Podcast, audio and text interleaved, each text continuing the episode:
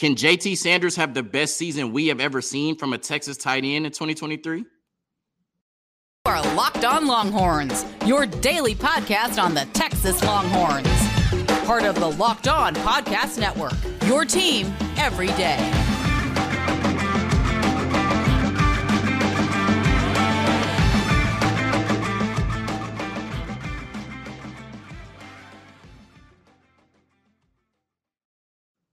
Locked on Longhorns, the show. Jonathan Davis, your host. Today's episode of Locked on Longhorns is brought to you by FanDuel Sportsbook, the official sportsbook of Locked On. Make every moment more. Visit fanduel.com slash locked on today to get started. On today's episode of Locked on Longhorns, we are talking about on three's top 10 returning tight ends for the 2023 season. JT Sanders slots in at number three on that list, but can he have the best single season we have ever seen from a Texas tight end in 2023? We discussed that. Then we're talking about two prospects who are in the NBA draft combine from the University of Texas. We're talking about Dillon Mitchell first. Was he underutilized under Chris Beard and Rodney Terry at his time at the 40 acres, in his time at the 40 acres? Then we're talking about Sir'Jabari Rice, who has had a magical offseason, started off at the G League Elite Camp and now is at the NBA draft combine. We discuss all of that and more on today's episode of Locked On Longhorns, part of the Locked On Podcast Network, your team every day.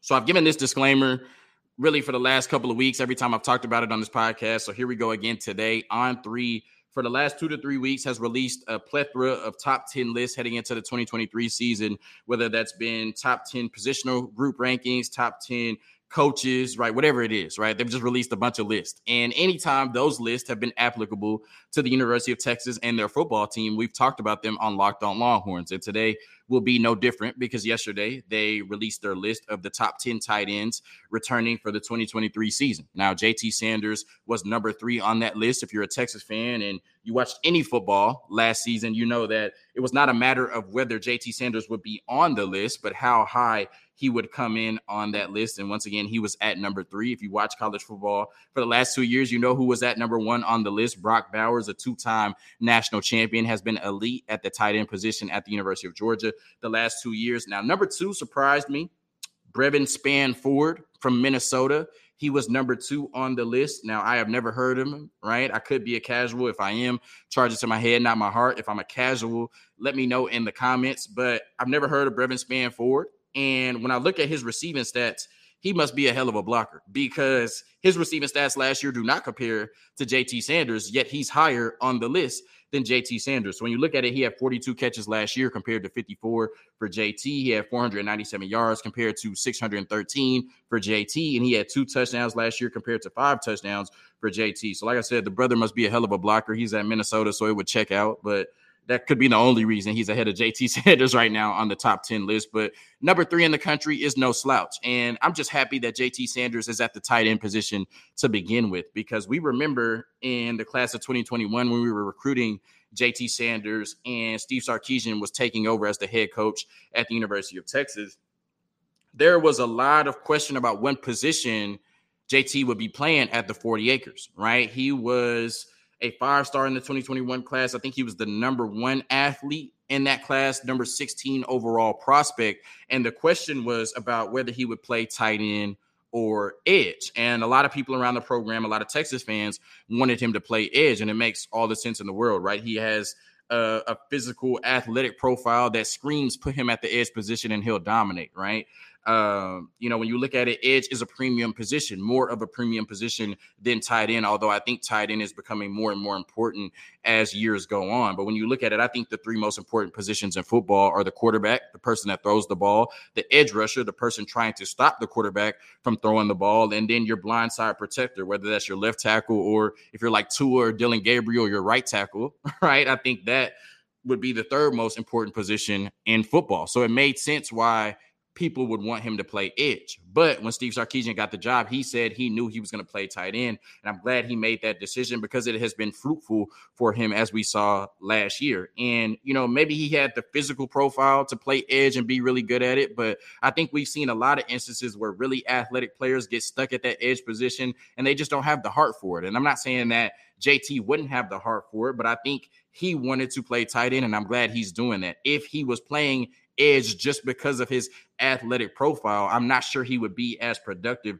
as he has been at the tight end position. So I'm glad he made the right decision, and the stats say that he's validated in making that decision. So now the question is can he have the best season we have ever seen from a Texas tight end? And I think the answer is yes. I think he can. But I'm going to kind of parse this a little bit.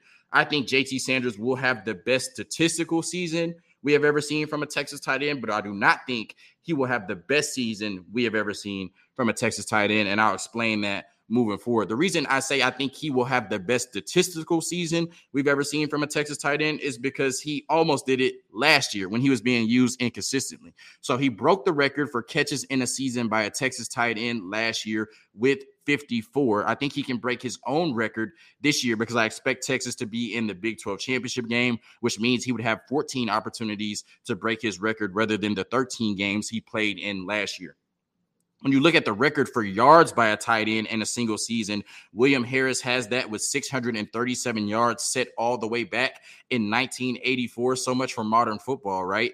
But JT Sanders had 613 yards, fell 24 yards short of that. And we know that he was used super inconsistently last year. This is probably one of the craziest stats you can attach to the Texas football team last year in this program. JT Sanders, who was the first team all Big 12 tight end, had three games with five or less receiving yards, not catches. JT Sanders, the first team all Big 12 tight end, had three games with five or less receiving yards. And what's crazy is he had 85 yards against ULM and then had back to back games against Alabama and UTSA with less than five receiving yards. In the Bama, UTSA, and Kansas games, he combined for 10 receiving yards total. That's three of his 10 games on the season. He combined for 10 receiving yards. Now, against Kansas, Bijan Robinson was breaking his rushing record. He was breaking his touchdown record. So Steve Sarkisian went with the, you know, with, with the uh, hot hand. I remember against Alabama, them trying to force feed JT Sanders the ball in the end zone, and Kool-Aid McKinstry was holding them. They weren't calling anything. So I'll give you a little bit of grace on that. And Quinn Ewers did get – hurt. But the fact that he had less than five receiving yards in three games, especially against UTSA, that's not going to cut it this year. Also, when you talk about touchdowns, I'm not sure what the record is. I wanted to bother Nash about it, but I always get up and prep my shows in the morning and I record in the morning. So I didn't want to bother him at like two, three in the morning. Hey, Nash, you know, I know you're the stats guy who has the most touchdowns ever by a Texas tight end. So I don't know what it is, but he had five last year. I'm pretty sure that if he increases that to seven or eight, he could at least knock on the door of breaking the record, if not breaking it this year. So I think that he has a chance to break his own catch record. I think he has a chance to improve on his five uh, touchdowns. And I definitely think he'll have 24 more receiving yards than he da- did last year, being used more consistently. Quinn Ewers being better, the passing game being better as a whole and him playing in one more game than he did last year, I think that he ends up with the single season record for yards and catches by a tight end at the end of next season. So I think he'll have the best statistical season we have ever seen from a Texas tight end. This isn't really going to factor into his statistics, but I also thought this was interesting and I looked it up. So y'all got to hear it right. Last year, he had a 59.7 run blocking grade. That was kind of the question mark coming into the season. We know that he was really athletic and was going to be really good in terms of being a pass catching tight end, but could he be in the trenches consistently and run block? And I thought he did a way better job than most of us expected, as evidenced by this run blocking grade 59.7 throughout the course of the season for a tight end is really good. And when you looked at his three worst graded games of the year last year in terms of run blocking, Bama, Tech, and Washington, all losses for this Texas football team. I don't think that's a coincidence, right? Steve Sarkisian said tight end might be the most second important position in his might be the second most important position in his offense, I should say. And according to PFF, JT's three worst run blocking games last year were all losses for this Texas football team. So I think he's going to have an expanded role this year. I think that we're going to be a lot better in terms of passing, and that's going to afford him the ability to have the best statistical season we've ever seen from a Texas tight end. The reason I say he won't have the best season overall for a Texas tight end is because I think that is reserved for David Thomas in 2005. The reason I say that is because that season he had 50 catches for 613 yards and five touchdowns. That's eerily similar to what JT did last year. JT had 50 54 catches for 613 yards and five touchdowns. So David Thomas matched him in yards and touchdowns and was actually a little bit more efficient in terms of yards per reception. But that's not the biggest thing he did that year. Oh, he won a national championship, right? Catching 10 balls for 88 yards from Vince Young in the national championship against USC. So I think even though you know, JT Sanders may have a chance to win the Big 12 championship game this year. He may have a chance to, you know, exceed his numbers last year and definitely exceed the 613 yards of five touchdowns that David Thomas caught in 2005. I don't think he'll have the ability to win a national championship, but I don't think he'll be catching 10 balls for 88 yards in the national championship. So that's why I split it and I said he'll have the best statistical season ever. But I think you would trade all the statistics this year for him to have the type of season that David Thomas did in 05. So best statistical season, best season ever by a Texas tight end. David Thomas can sleep peacefully. I think at least for another year, he'll still hold that moniker. A quick word from Built Bar. Then we're going to talk about Dillon Mitchell. Was he underutilized at Texas last year under Chris Beard and Ronnie Terry? Uh oh, looking for a delicious snack, but don't want all of the sugar and calories, then you need the best tasting protein bar ever. Built, you got to try this. If you're like me and you want to make healthier snack choices, but you don't want to compromise on taste, I've got just the thing for you. Built bars and built puffs. Built bars are healthy and taste amazing. Seriously, they taste so amazing. You won't think they're good for you. You got to try this. What makes built bars so good? Well, for starters, they are all covered in 100% real dark chocolate. That's right, real chocolate. And they come in amazing flavors like churro, peanut butter brownie, and cookies and cream. I'm not sure how Built does it, but these bars taste like a candy bar while maintaining amazing macros. And what's even better is that they are healthy, only 130 calories and four grams of sugar with a whopping 17 grams of protein. And now you don't need to wait to get a box. For years, we've been talking about ordering Built bars at Built.com, but now you can get them at your local Walmart or Sam's Club while still getting your specialty flavors at Built.com. So head to the website, head to Sam's Club, head to Walmart Walmart, wherever you need to go to get your built bars today.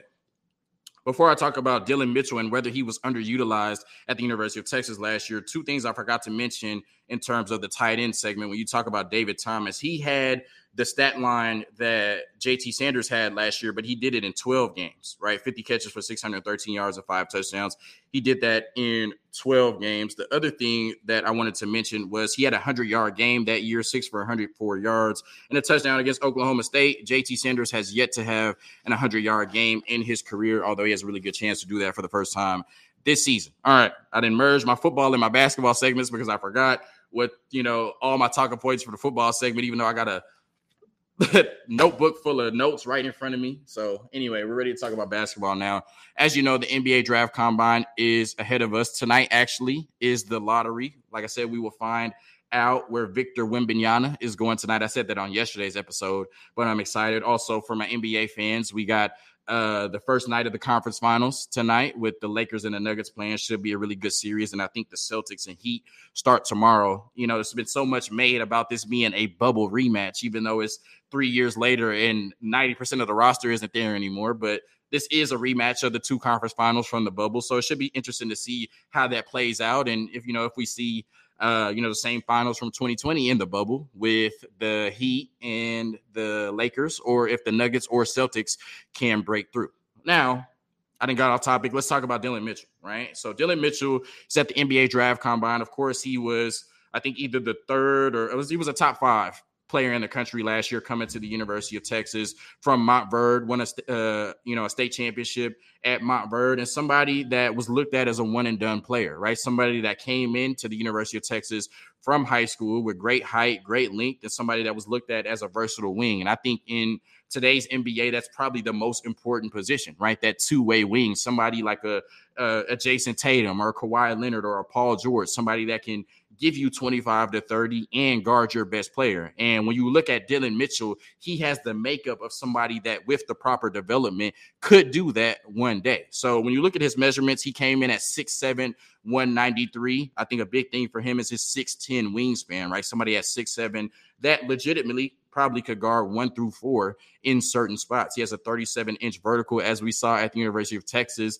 multiple times with him getting up and just slamming stuff, right? Especially in that Gonzaga game. That's the first time that we really saw him dunk. And he did it, I think, three different times against Gonzaga, um, you know, on our way to beating the number two team in the country at the time. But Dillon Mitchell got a lot of buzz yesterday. And it's for the last thing you would ever expect if you watch him at the University of Texas. He went 16 of 25 from three in the three point drills.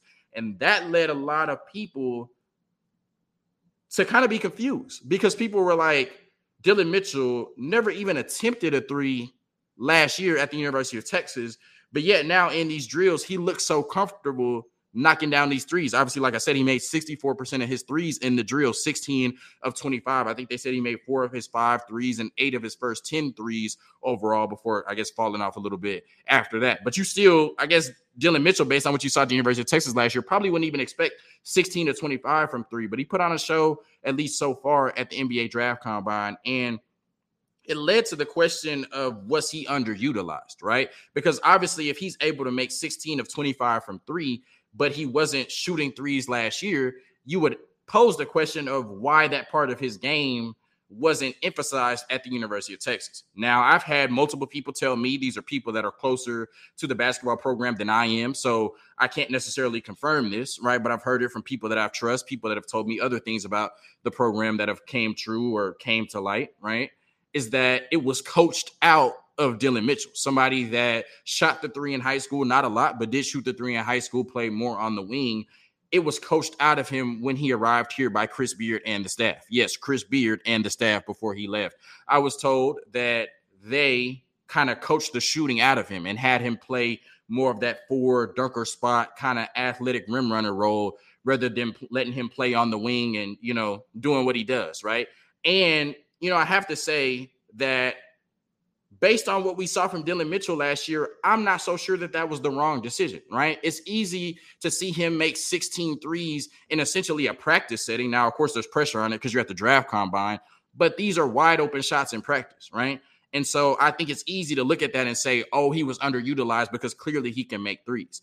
But I've seen videos, plenty of videos of Ben Simmons knocking out, knocking down threes back to back. I saw a video of Dwight Howard making like 12 threes in a row. So I think the premise is I think the question of whether he was underutilized is fair, especially when you see a video of him making 16 out of 25 threes when he didn't even attempt one at the University of Texas last year. But I don't think he was underutilized in terms of the three point, right? Because I remember plenty of opportunities last year where he could have facing up and taking a two point mid range, right, over his defender the same way that Dylan Disu used to all year. And he didn't do that at all, right? He just didn't take jump shots.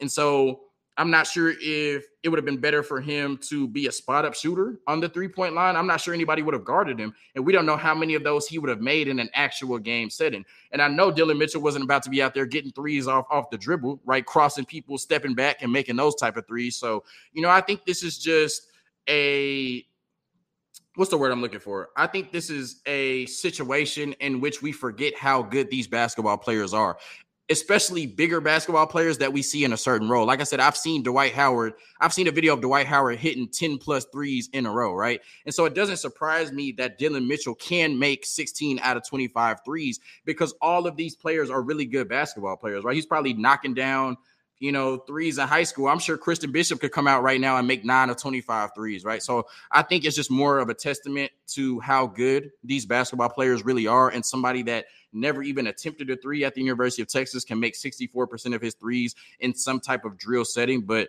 that's not factoring in defense. That's not factoring in the crowd. That's not factoring in the pressure of the game. That's not factoring in a whole bunch of things. And I think to look at Dillon Mitchell hitting 16 to 25 threes at the NBA draft combine and then to say he was underutilized at Texas because of that is just disingenuous. Because, like I said, it's easy to make those threes in a practice setting. I'm pretty sure he was knocking out threes in practice every day. Would he have made those in game? I'm not so sure. And that's why I can't say that Chris Beard and Rodney Terry underutilized him by not let, letting him shoot the three. Although I will say that's not the best look in terms of five star prospects when they look at somebody like Dillon Mitchell who didn't play the game that he played in high school. And then he goes to the NBA draft combine and makes 16 out of 25 threes. That might be the reason that AJ Johnson is in Australia right now. But I love Ronnie Terry. I'm in that Dillon Mitchell part right there. A quick word from our sponsors, and then we're going to talk about Jabari Rice and the magical offseason he's had. so, Jabari Rice coming out of New Mexico State, I'm sure didn't have really any NBA draft buzz, and he's from Texas and made the decision to transfer to the University of Texas to be in a bigger spotlight. We also saw what happened with the New Mexico State program, so they probably had a lot going on. I don't even think they played a full basketball season this year based on scandals and turmoil. But he came to the University of Texas. You know, he said it was always his lifelong dream to play for UT, and based on his career at New Mexico State, he was able to do that. You know, Um, he said that I, I can't remember if he said it, but it was reported that Rodney Terry, who had played against him right, in his time at UTEP, was really familiar with Sir'Jabari Rice's game and was one of the biggest reasons that Jabari came to the University of Texas. So I want to shout out Rodney Terry and Chris Beard and the whole staff for identifying one of the best players in the portal and bringing him in. And, you know, of course, what he was able to do this year, winning the sixth man uh, of the year on a national level and the Big 12 level, and taking this team to the Elite Eight, I think did a really good job in terms of his personal stock and for the stock of the Texas basketball team, right? He what he was able to do alongside Marcus Carr, um, you know, Timmy Allen, Dylan Disu, Christian Bishop, and the rest of that roster will pay dividends for the Texas basketball team moving forward. Right. And so Sir'Jabari Rice, in terms of college basketball fans, really became a household name this year, right? And that's the beauty of the transfer portal. Somebody who has been great the last four years, right? But has gone unnoticed just because he was at New Mexico State, got a chance to, you know, have his big moment in the NCAA tournament. And he did that, like I said, helping, you know, lead Texas to the Elite Eight. And now you're hoping that this year somebody like a Max Abmas can do that. Because if you watch college basketball, you know who Max Abmas is. You've seen him, you know, in the tournament playing with Oral Roberts and having good games, but that's nothing compared to what that'll do for his stock if he comes to the University of Texas and has a really good year this year at the 40 acres.